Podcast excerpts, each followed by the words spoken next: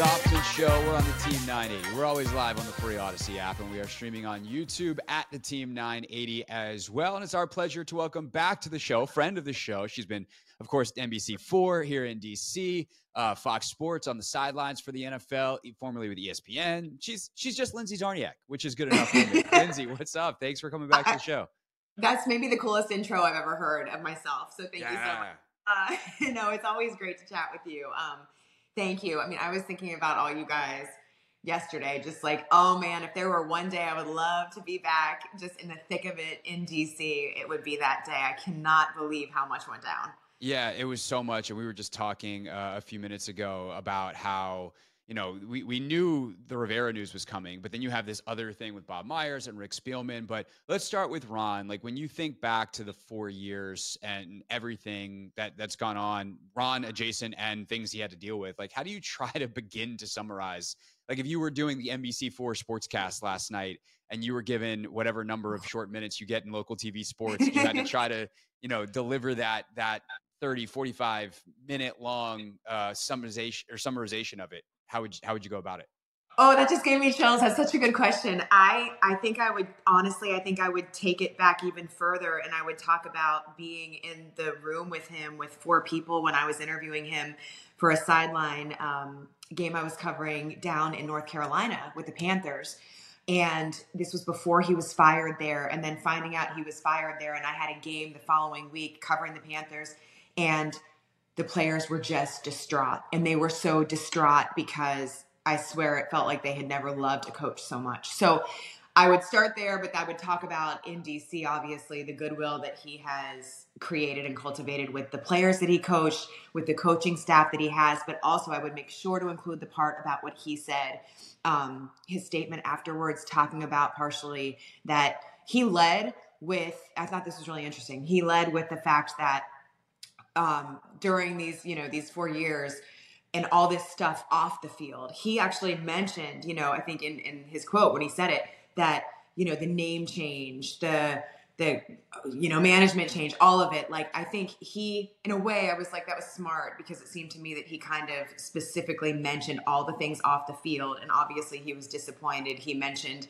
you know, um, the division, obviously the, the success that he had, but I was like, okay, it is the truth that there's never been so much change in this organization during anyone else's tenure. I think you could argue that, you know. Um, and he's just such a good person and good guy, and of course the health stuff he went through too. So I just, you know, in a way, it's kind of like there's not a better type of person that you want this to happen to because you know that he can withstand it because he is such a sensible coach. He's such a smart person. He has been there before because he was a player but he's just such a coach of men. Like I said initially when he was hired, I really felt like it was the best thing that could have happened to that team because he was the closest thing that Snyder had had to Gibbs in a long time. And what I meant was not only a football brain and a really steady hand, but also someone that could stand up for the team to him, to Snyder a bit, you know, like to babysit in a way. Um, so I don't know. That's probably what I would say. So yes, I was, you know, I'm, I was super sad.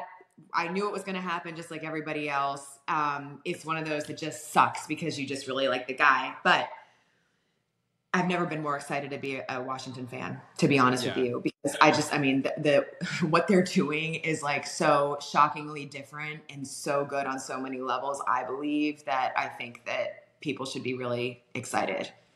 Yeah. So I think uh, uh, to be very clear, what I'm about to say slash ask you is a yes and to what you just said because I don't want to just come off like a lot of fans are going to hear that and they're going to be like, oh, Lindsay's a homer. She likes Ron. Yes, yes, yes. Like, yes. you know, he led his statement by saying like this wasn't good enough. Like it, this is the right move for the organ. Like he had no qualms about being fired. He knows that you can't go four and thirteen and you can't be way under 500 like he was here and all of that stuff. Um, but on the day someone gets fired, you don't need to necessarily harp. Like we all know why. Um, so I, I appreciate the the perspective from someone who's dealt with him human to human um, over the time. But one thing about people that have had those conversations with him, and Logan talked about this uh, on Take Command with me yesterday because he did the coaches show with him uh, for the Commanders stuff. You just talked about like how smart he was as a football person. If that's true, which I don't doubt that it is, why did it not work on the football side of it? Because he made decisions that were very bad football decisions with a lot of consistency, which is how you wind up with the record that he had here. That's not being mean. That's just being factual about you know what it is with the results already having you know been decided. I agree, and the answer is I don't know. Right? It's like you. Um, and that's that's the truth. And it, it's like you look at it and you look at moving parts in personnel, and you know, I, I tend to think of things too like there it's a perfect storm, right? It takes a perfect storm to get to a championship level team. It takes a lot more than just the X's and O's on the field, but the core of it, to your point, it's, it's the X's and O's on the field. So I do not know. And maybe it is as simple as the fact that there is so much of those other things that were going on that it just became overwhelming, that it became too much to even deal with, so that when you're making those decisions on the field, I, I don't know. So I think that's a really valid valid question. I think that you know, I last night we're talking about it at the dinner table. Um, my son's obsessed with football, and so we're like, okay, well, what?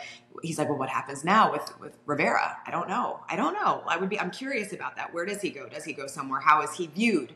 Um, to your point, as a as a leader on the field. Um, I don't know. It's a it's a hard one to say, but that's why I think it's so important that who they go with is not only obviously sound football, but they've got to have all the pieces. I, I, think the one thing that I'm really excited about, I have covered both Spielman and Myers, and I was with Spielman in Miami, right? My first job covering sports was the Miami Dolphins. I went there 2001, and he was the vice president of player personnel.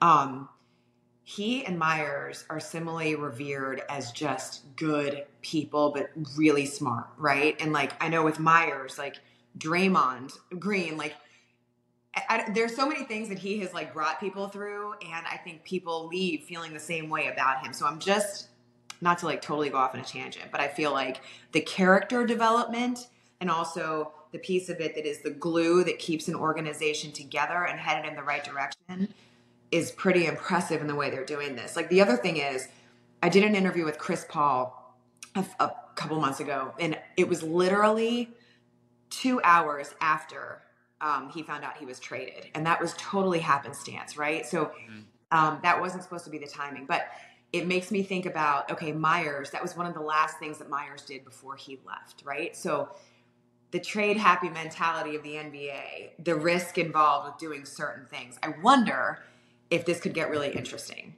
you know, in, in different ways that people aren't thinking about now. And I don't know, there's a lot that goes into it that I'm thinking about, but I think that, you know, it's been a long time since the Washington organization, I think, has had the same type of reputation as a player's place.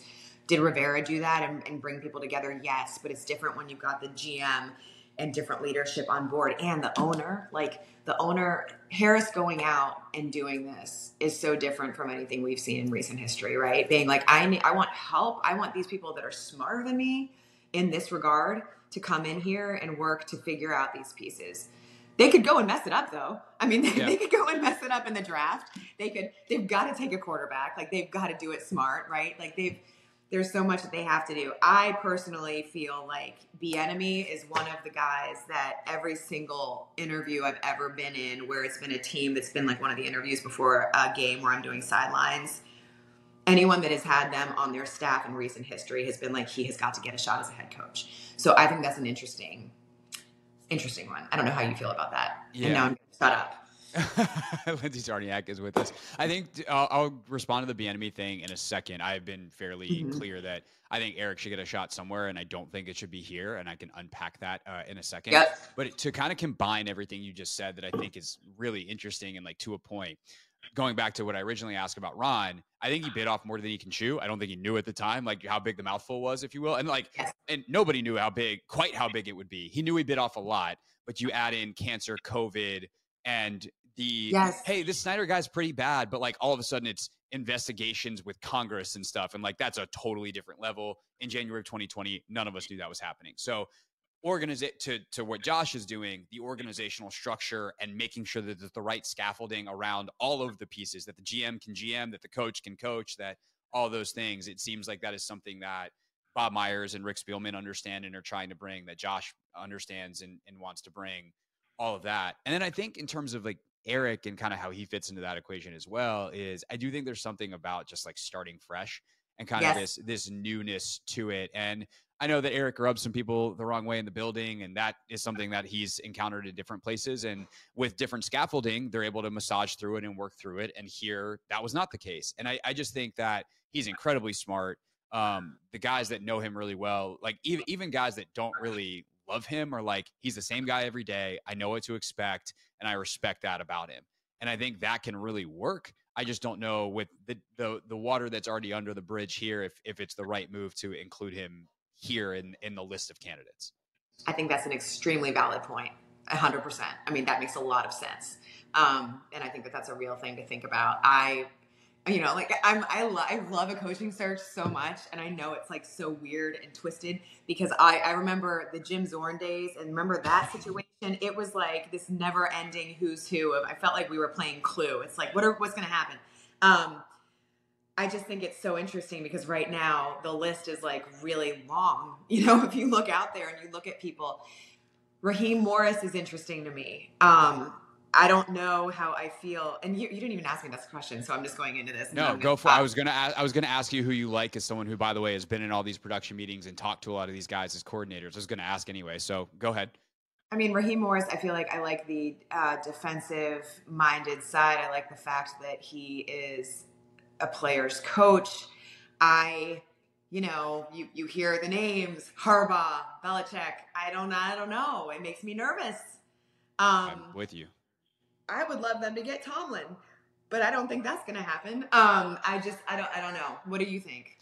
I don't think Pittsburgh fires coaches. I don't think Tomlin's unfortunately. They do not. No, they don't. Like, like they would have to pry away. Yeah. But. I am definitely of the the hire the offensive coach. That way, even if you have success, like if yes. DeMeco Ryans has success in Houston and Bobby Slowik gets a job, now CJ Stroud's got a second offensive coordinator in two years, and that makes me nervous. Although CJ might be good enough that it might not matter. He might be one of those dudes.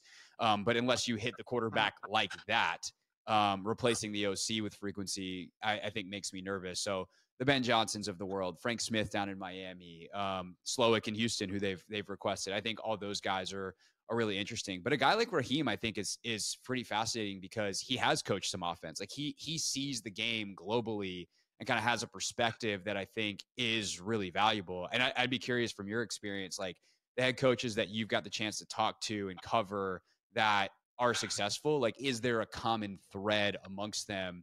Vision, communication, leadership, whatever it is that you're like, oh yeah, all those guys have that thing. I mean, I feel like, I mean, you know this you're around it every day. Like it's the it's the the simplest thing that it's the coachability across all things, and it's not just offense, defense, special teams. It's managing men. That's why I this morning we were talking about it.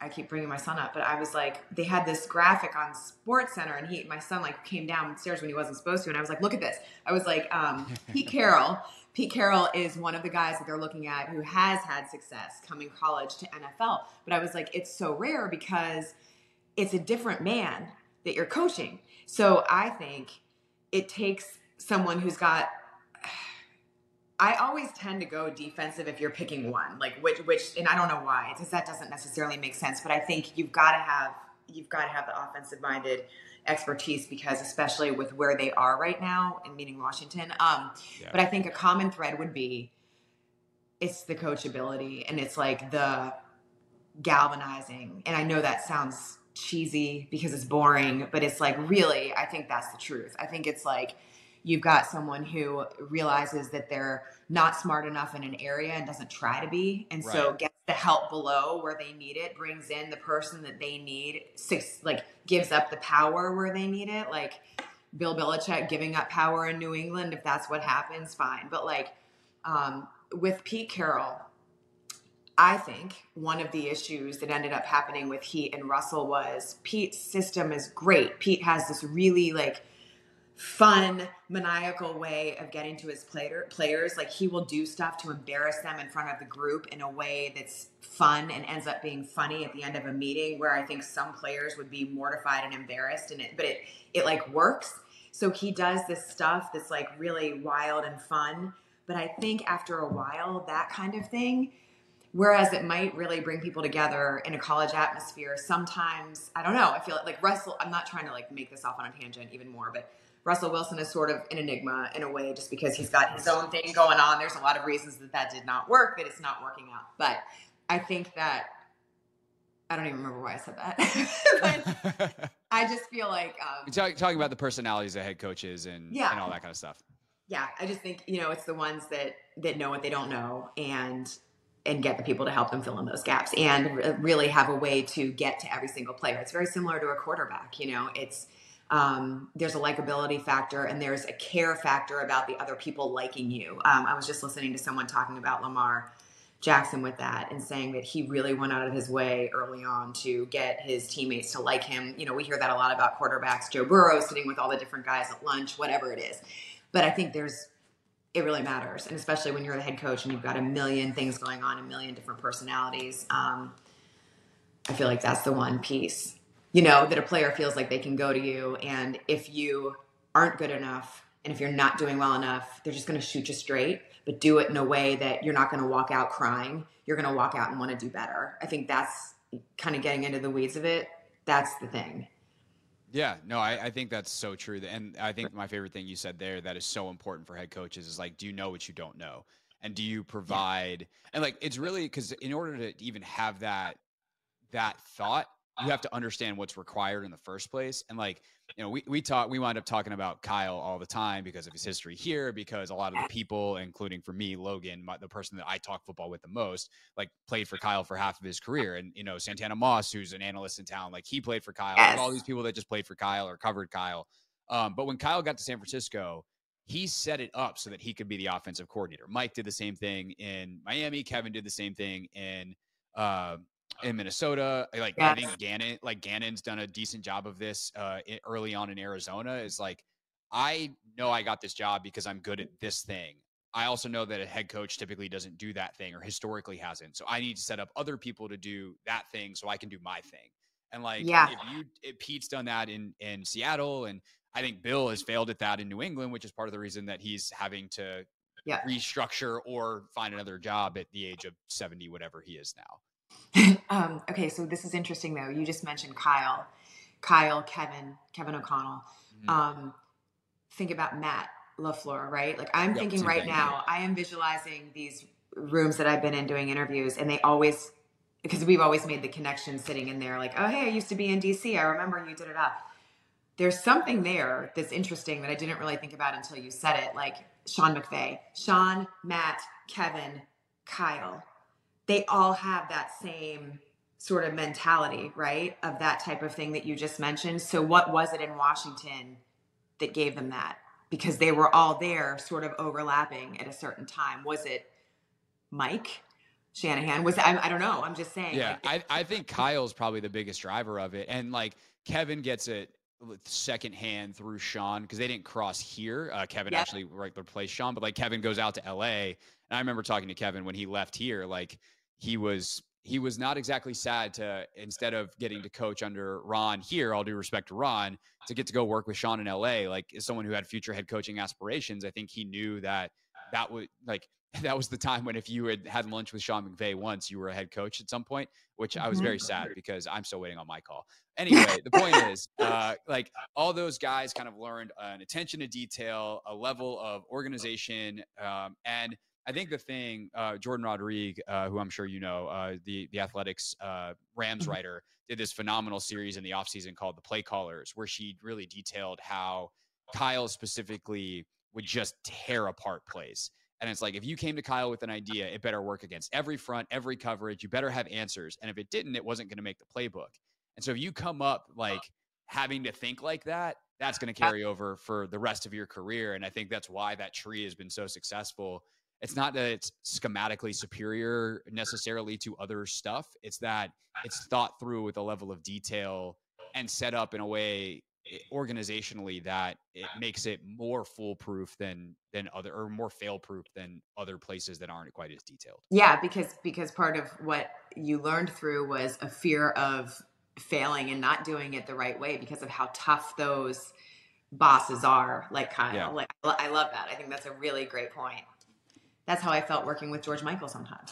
Uh, Um, sure. and I'm serious, but but Yeah. I've said this before. It's like that that was a boot camp that will, no matter what, always be the best experience of my career, hands down. Because I learned more there than I would have ever learned anywhere else. And I've loved my other jobs too. I've learned different things in all of them, but that one was like, okay, you know. Um, anyway, No, I think Yeah. that's a that's that's a great story and a cool place to end. it. Anytime we can end on a George Michael story, it's, uh, I think a good place to end a, an interview on DC Sports. God, what would he say now? He would be like, "What in the hell?"